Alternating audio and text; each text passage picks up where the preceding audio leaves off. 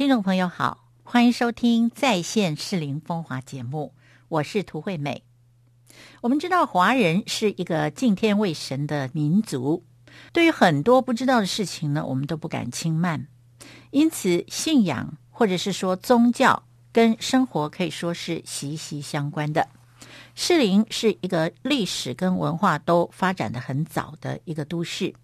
十九世纪，在士林一带曾经发生过张权械斗。那我们在这中间可以看得到有宫庙文化的出现，而寺庙的出现呢，对于人心的安慰与支持呢，是有着相当程度的影响力，使得当时惶惶不安的人心呢得到安慰。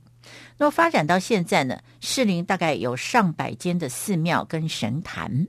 另外呢，自从一九四九年政府拨迁来台之后呢，我们看到教会在士林也是蓬勃发展的，跟社区有紧密的结合。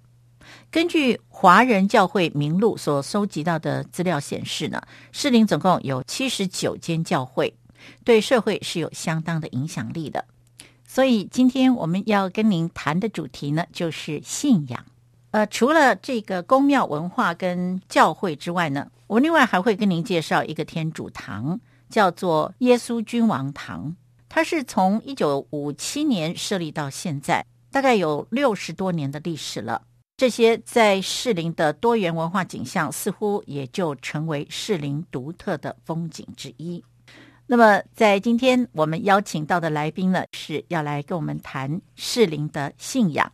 那么，他就是。动物大学人社院 USR 计划推动专员洪麒麟啊，洪老师来跟我们分享啊，也就是信仰这一块。洪老师你好，Hello，主持人，各位听众大家好，我是麒麟，很荣幸今天跟大家分享不同的信仰的议题。是，那么呃，我们知道啊，在士林啊，我记得在节目呃开始之前呢，呃，麒麟老师呢有跟我提到说。呃，在士林啊，有很多的这个教会，是吗？嗯，是的，没错。根据我们的就是从教会系统去做一些搜集呢，士林的教会超过七十间，我觉得是一个很很很特别的一个部分。对对对，怎么会真的是蛮多的哈？是呃，那么根据您的观察，怎么会有这么多的教会啊？呃，我在想呢，其实也是我们自己跟一些教授们的揣测。嗯呃，教会的话，其实是在每个区域都有。那它的数量也许不能够各自代表什么样子绝对的意向，但是我们可以从士林，它其实有讲过总统他的士林官邸，然后里面其实是有他自己所属的一个教堂，然后其实我们也知道，就是蒋夫人她其实是基督徒，她的父亲也是牧师。那其实蒋先生之前他是呃儒家思想，然后是佛教信仰，其实他们经过了一些呃家庭的一些经历。后来做一些信仰的改变，那我觉得也许呢，可能会是这样子的，呃，开始或者是比较具代表人物在这个适应的教会的信仰，可能才会有这么多的连结。是哇，所以说呃，真的是呃，有可能有它的历史背景啊。那其实我可以看得出来，教会它有一些不同的功能，不单单只是一些情感的链接，或者是其实它有教育的功能存在在市里。是，那么呃，今天呃，请问洪老师，您准备跟我们介绍几个信仰团体？啊，我会介绍五间在士林地区的教会教堂。啊，其实这个缘由是因为我们在。暑假的时候，疫情比较趋缓以后，我们有做了一个呃城市踏查，就是从动物大学人社院 USR 跟我们另外一个文社呃单位去做合作。那我负责的就是在信仰的这个部分，我同时访谈了五间的教会，同时跟他们的神父或者是牧师都有见面，也可以看到每个教会它呃在适龄地区的链接是不一样的属性。哦，太好了，好，那么好不好？请您来一一跟我们介绍一下。嗯，好的。我首先呢，我的印象其实是很深刻的是士林人光点教会。嗯，那他的牧师其实他是很年轻的，而且他们有自己的乐团。那我记得我在访谈的最后的时候，我还拿他拿起他们的那个吉他乐器，然后跟牧师拍照。那我觉得这是一个很吸引我的一个。呃，教会，因因为我金牛这个牧师他介绍呢，我们以前可能选择教会都会选择在住家附近，也许走路的道，或者是你的家庭成员呃固定的聚会所。但是。光点教会，它很多都是年轻族群，它每个年度呢，在圣诞节的前夕呢，他会办那个。戏剧的表演哇，对，而且他的戏剧呢，不会是单单是整个基督教的信仰，他可能是从人生的历练去发想，然后去做当下的时事，然后去呃连接他们这些年轻族群的教友，然后呃去做戏剧的呈现，然后让大家可以对生活有感动，然后去反思。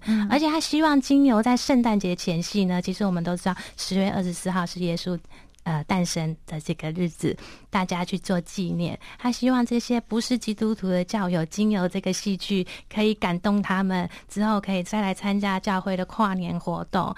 而且他的族群呢，很好玩哦，除了是年轻人之外，他们的教会因为呃空间的问题，他有搬家好几次。然后其实这些成员都不断的跟随他们搬家。是对他的人呃，把年轻的族群的族群呢，就是聚集在这个教会，然后。然后为教会做服饰，我觉得这是一个呃很好玩的观察点。嗯，哦，这看来这光点教会真的是吸引了洪老师很大的注意力啊。是的，没错。接着，请问洪老师要给我们介绍哪一间教会啊？啊，基督教长老教会。是。啊，我记得在去做跟这个许牧师去做接洽的时候呢，他很细心，而且呢，他们的这个教会里面有幼儿园，他就是把教育跟教会的功能从小扎根做个连结。同时，这个教会呢，在市里已经超过一百年的历史，还有搬迁过，但是他的教堂非常漂亮，它还有一个很大的。的新盖好的教育馆，那他也告诉我们，之前这个教会呢是在草山，然后它有那个砖块红砖很重，我有实际去拿过这个砖，在他们变迁的时候呢，这个砖同时带到这个新的圣殿，这个这个教会，那它是很具时代的背景还有功能，同时在这个教会发现好多适龄的老照片，那些照片我觉得都是非常珍贵的，然后可以经由这个教会聚会。所，然后把士林地区的呃这些有意义特色的照片，然后做传承，然后它就有点像是一种百年的记忆再现士林风华。是 是是，哦，所以这是呃基督教长老教会啊，士林教会教会哦，是是，所以它的年呃这个超过百年，哈，超过百年了，它是算是个历史古迹嘛。啊，是不是古迹可能要再跟教会做确认？但是它在士林地区是相当有位置的，而且它是有历史的背景的。是，这真的是呃，这个有。悠久的历史哦，对，是好。那么接下来您还要跟我们介绍哪一个教？好，我们东吴大学学校里面就有安树堂哦。对，那在我们做城市踏查，当然不可以忘记我们自己所属的学校里面的教堂啊。是。那我觉得这个很特别的地方就是，呃，其实东吴的学生都知道东吴的假很多，然后别人就是在放其他的节庆的时候，我们。十二月二十四、二十五都会放假，所以有时候会放年假，很多学生是很开心的哦。对，然后呃，我在想说，建筑美学其实很常运用在教堂里面，然后我觉得它是一个很很让人吸引，然后你在那边不管是做祷告或者是呃沉思默想的时候，都会有一种凝聚的力量。因为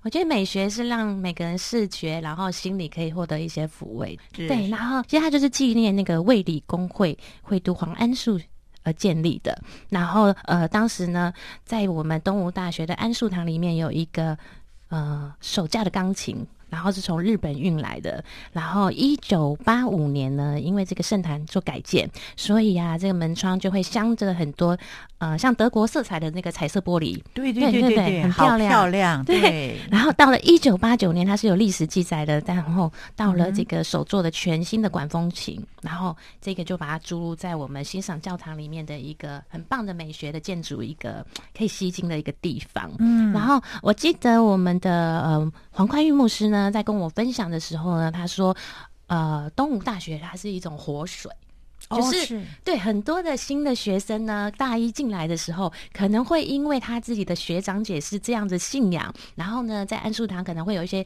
念书阅读的空间。也许他当时呢，或者是他的家庭并不是这样子的宗教信仰，可是因为他在这里念书，在这里求学，然后在这里接触。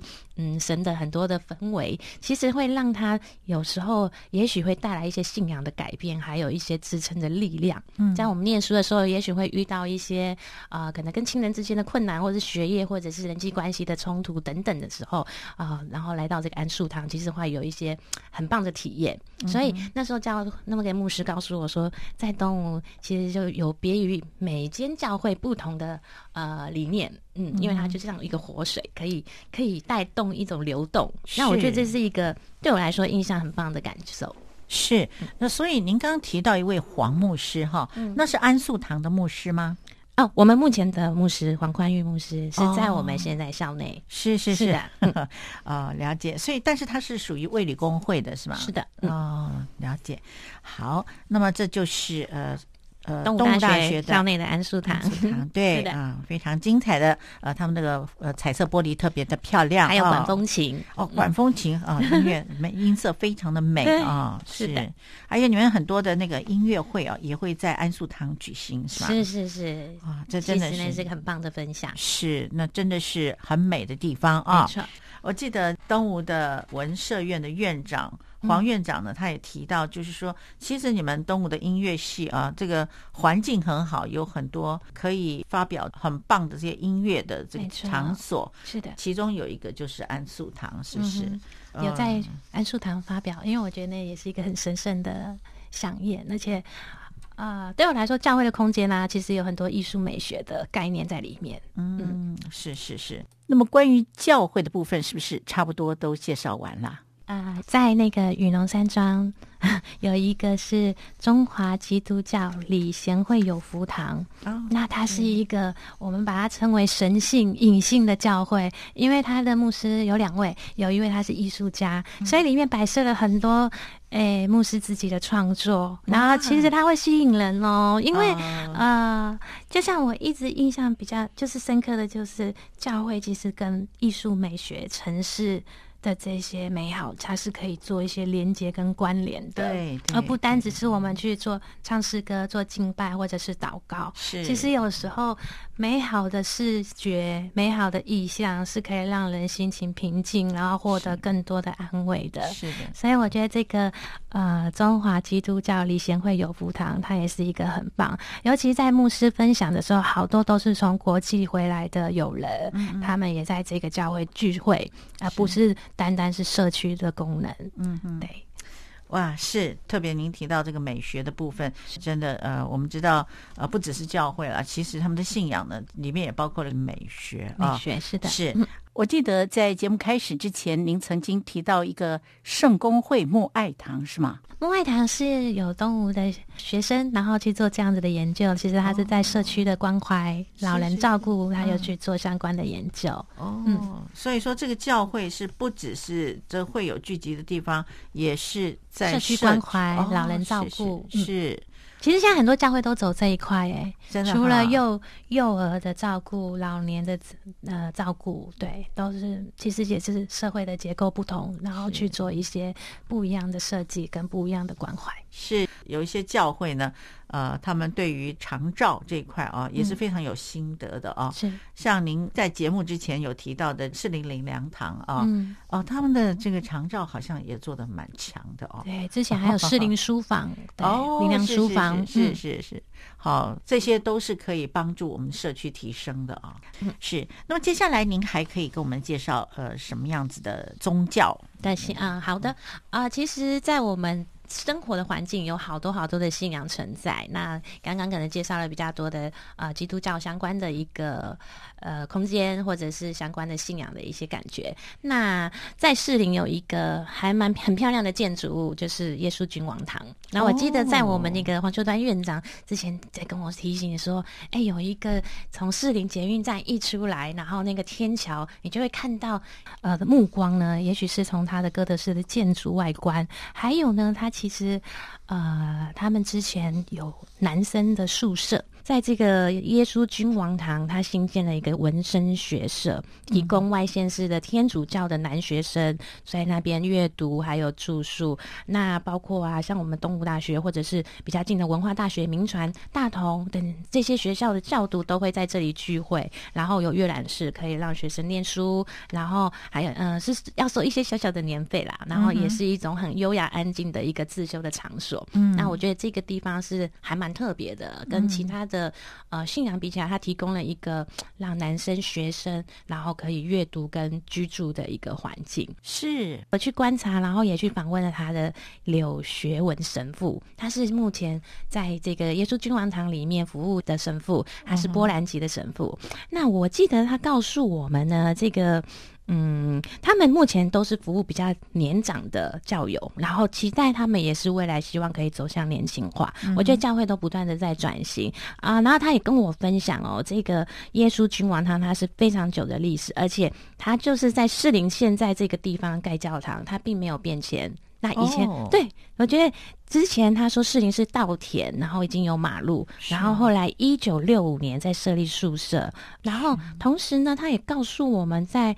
一九五七年呢，落成八月十五举行了一个首次的弥撒，然后呢，当天有总主教莅临，然后之后这个士林的耶稣君王堂就会成为台北地区的一个总教区，对，然后呃，我觉得很棒的就是他有好多的外国的神父，然后在呃来了台湾去做一个宣扬，对我觉得这个是一个。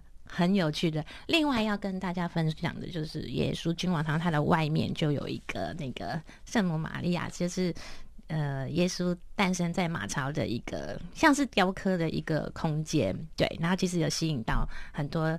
人来人往的那个人潮，然后它的墙壁也有好多，就是呃跟天主教相关的故事，然后都会把它刻在那个墙壁上面围墙。所以当你经过车水马龙的士林的时候，也许会让你带来一些呃不一样的氛围，或者是故事的领域。然后呃还有它的建筑物是用哥德式的建筑，那中间也翻修过呃几次。然后天主的那个意象呢，好像就是。包括在全世界，还有到士林，其实都是一样的，一样的感觉。对，不会说，嗯，在台湾有一些不一样的设计。那我觉得就是有点原汁原味，把这个信仰再搬来的。这个感觉是，所以我们站在那个天桥上面，就可以向下俯瞰，对，看到耶稣君王堂，没错，嗯，哦，那个看起来就是很温馨的一个画面啊。对，还有玻璃彩绘，然后它的那个中间是整个挑高的，然后你从上面也可以看到星星，就是石呃星星的那个图腾。对，然后另外就是，诶，他的那个受洗仪式呢也很特别，他是在呃我们走的路面上，在教那个教堂天主堂里面中间，然后他就是可以注入水。当你受洗的时候，它就像一个玻璃盖，然后你那个受洗你要成为天主天主徒之前，然后会经过他的神父做一些祝福，然后是在。地底下就是挖一个线路的一个空间，然后可以把水注入。哦，是是。还有一个很有趣的，他们是可以祭祀祖先的，它里面有牌位。哦，是哈，就是他祖先牌位上，对，在这个天主堂里面，就是有一种饮水思源的含义。哦，对，这是跟基督教是有一点不一样的。对对对，这是很大的不一样。对，就是你的眼睛视觉会这被这个建筑物所吸引，然后你到了呃里面的时候，你会看到，哎，抬头的时候天花板给你的意象要不同，然后玻璃彩绘又是不一样的，然后呢，它受洗的地方那个空间也是蛮特别的，就是地底下要注入水，然后它又可有排位，就是在天主堂里面，是这非常特别哈，没错。士林其实呃只有一天主天主堂，就是特别吸引大家的。是那跟基督教的教会很不一样，教会在士林区有七十几间，是不是？没错，没错，真的哈，真的是不一样，还有点独一无二的这个。这个代表对象征性，对，所以也非常珍贵啊。但其实也是这样子啊，像我们去欧洲、去意大利、去法国旅行的时候，你也发现，哎，天主堂在，就是其实每个国家它带来的信仰那个比例确实是不一样的。是，没错，是是，对。好，那么呃，介绍了基督教，也介绍了天主教之后啊，不知道您可以再跟我们谈一谈。关于士林啊，跟士林历史有关的民俗信仰吗？可以的，士林呢有那个有几个呃宫庙，它是具有百年历史，就是像古迹的这个部分。那我记得呢，在诶我们学校有办的一些那个平安符特展，然后曾经有邀请一个简友清老师，简友清老师他。很特别哦，他钻研在这个民俗信仰。那他告诉我们说，他不是宗教专家，他是一种他他觉得他自己呃，他想要大家称呼他一个叫做民俗专家，而且他觉得这个就是生活习惯呢，其实是不一样的。是，就像烧香拜拜，它其实只是一个元素的。一个代表象征，就像一个符号一样，嗯哼，对不对？然后呢，他告诉我们，他现在在士林庄文史工作室负责，简永庆老师。然后，因为他从小就跟着他自己的阿公阿妈到庙里拜拜，所以他觉得说，哎呀，神明是不是有什么疑问？然后就把想要把它记录，就是传承。那我在想说，不管哪一个宗教信仰，如果你愿意去钻研，你愿意去想要去发掘这些看到的问题，或者你想要去找答案。然后你好像就会变成那个领域的专业。是，刚刚是介绍简友庆老师，是对。那再说说那个士林的这个神农宫，神农宫它其实就是最老的庙，然后追溯到哇，康熙二十八年，到目前可能超过两百八十年的历史了。然后当时呃，我们应该有听过那个张权械斗的这类似的故事嘛，就是自然庙。然后他当时呢，一开始他并不是拜。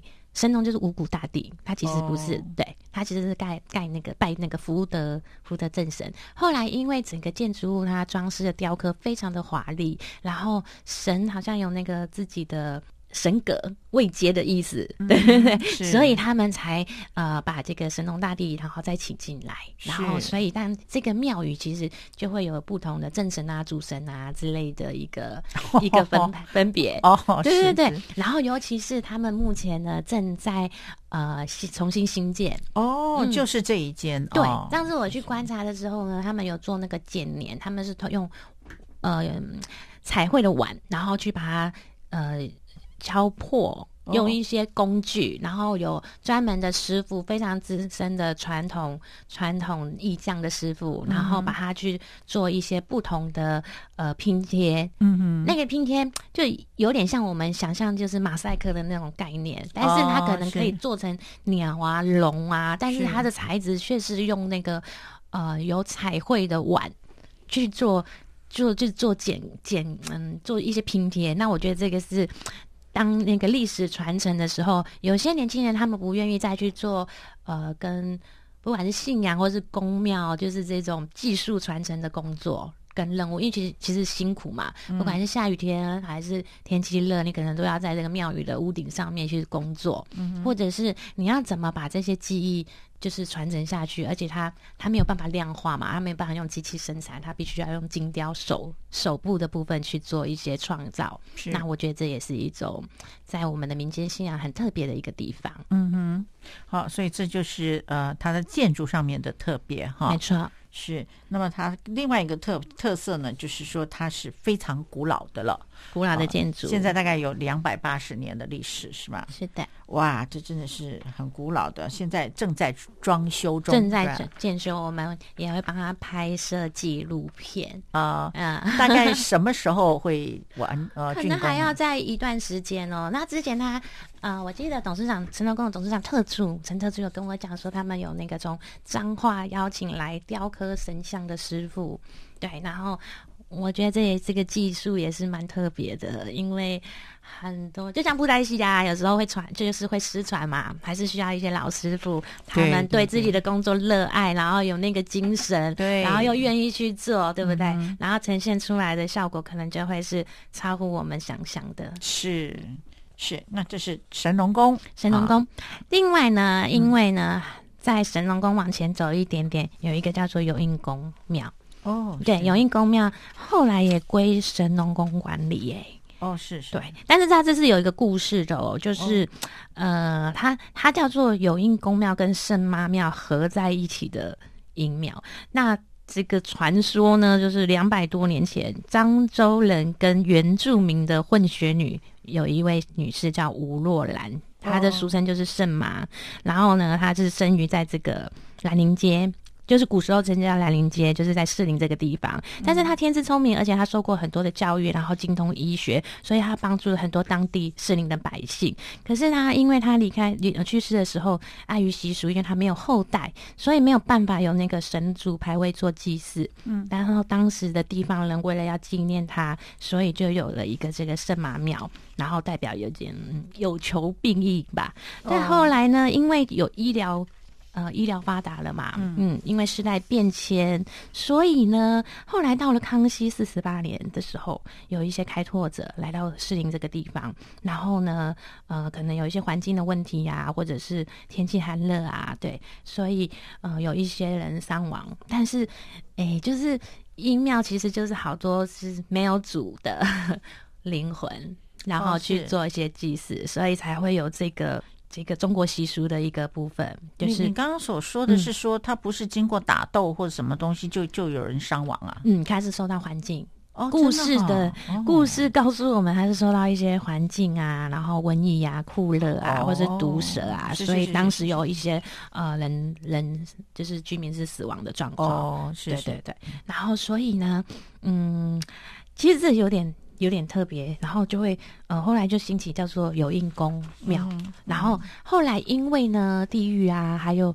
啊这些空间的一些不同的称呼，所以他们就是把这些开阔的一些身故的仙人，然后有有印宫庙跟是刚刚讲的那个圣妈庙并合并变成叫做现在的有印宫妈庙。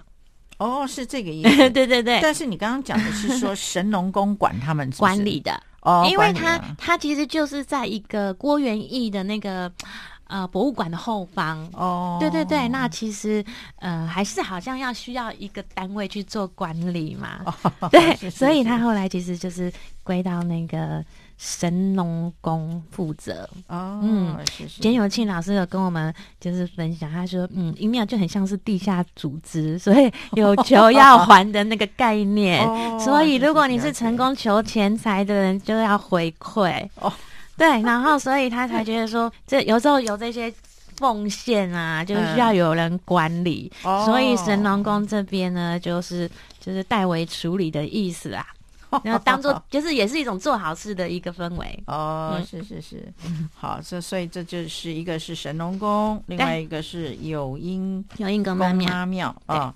那好，那呃，应该还有一个对不对？志林的慈贤宫，我以前他以为他叫慈诚宫，后来发现哎，他是慈贤宫，因为中国字少了一横，多了一点都不都不一样的音。本来看起来很像城，对不对？对对，诚实的诚。对，结果不是哎，它旁边都是咸丰 的咸。没错 没错。哦，所以对啊，当时呢，他也是有故事的，也是跟张权械斗，生活纷乱，然后为了保求平安，采取了这个呃慈悲为怀的一个代表这个意义。哦，对是。那它的历史也很长哦，追溯到清嘉庆元年一七九六年。哇，这么长啊！对，他说庙内主要是祭祀天上圣母，有百年的历史，然后也是啊，还是台湾少数奉是祭奉那个呃金面妈祖，因为妈祖好有不同的脸的颜色，哎，就是金面金色的容貌的妈祖。哦，是是是，也有长着黑色的，对不对？有，还有白色的吗？啊，这个我我没有特别去做研究，了解了解。对，但它也是三大古迹哦。哦，是啊，对。其他两大古迹是什么？就刚刚那个神农宫哦，还有就是那个有阴宫，是不是？啊，不不，福德宫哦，福德还有一个福东福德宫。等一下是要一起介绍福德宫，是是是是，对，没错。所以说，它这是其中的一个古迹，还有一个是芝山岩会济宫啊，对不起。哦，是是，芝山岩会济宫，对，这是三个士林的古古庙，是好的。但其实士林的宫庙都很历史很久。等一下跟大家介绍的那个福德宫也是一个古迹。嗯哼，嗯，是好，那这就是慈贤宫哈。对，那这个慈贤宫是跟这个张权械斗有关的。对啊，另外慈贤宫它其实就在士林夜市里面。那我们如果呃听众有经过，可以去看看它的那个戏台哦，它的戏台很特别。他说：“对对对，就是就是他以前我们想象的戏台上就只有一个，但是它它不是，它是。”可以在同一个地方演不同的戏，就是有点互相较劲的那个意味。对，嗯，对，这蛮特别的，而且就是在我们的那个试营业室里面哦，大家可以抬头看看，是这个戏台。了解，嗯，所以戏台是比这个呃这个平地要高很多，是不是？对对对，啊，好。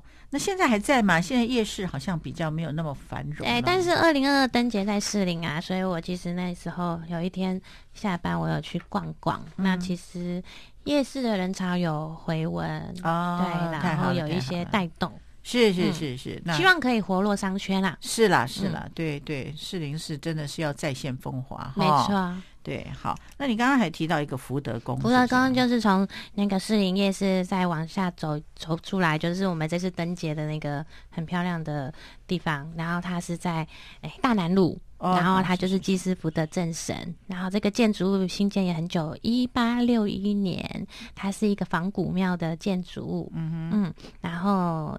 大概一百六十年前就在现在这个地方，它的地址是士林区大南路一百三十八号。哦，啊原本是居民自己筹筹资盖起来的小的土地公庙，然后一直到了民国七十四年基融合，然后呃一些修复，然后后来呢，就是我们当时是访问，就是在这边服务的二十几年的一位大哥，嗯，对，然后他告诉我们说，还有文章帝君哦，还有圣。关圣帝君，嗯嗯，然后因为他说土地公就是什么都管着绳子哦，管很大。那么呃，听说士林有一个土地公哈，他是呃可以这样升降的啊，是是这个吗？就是说，如果那个水要淹起来的时候，它它可以像电梯一样这样升起来。你你嗯，没有这种设计的。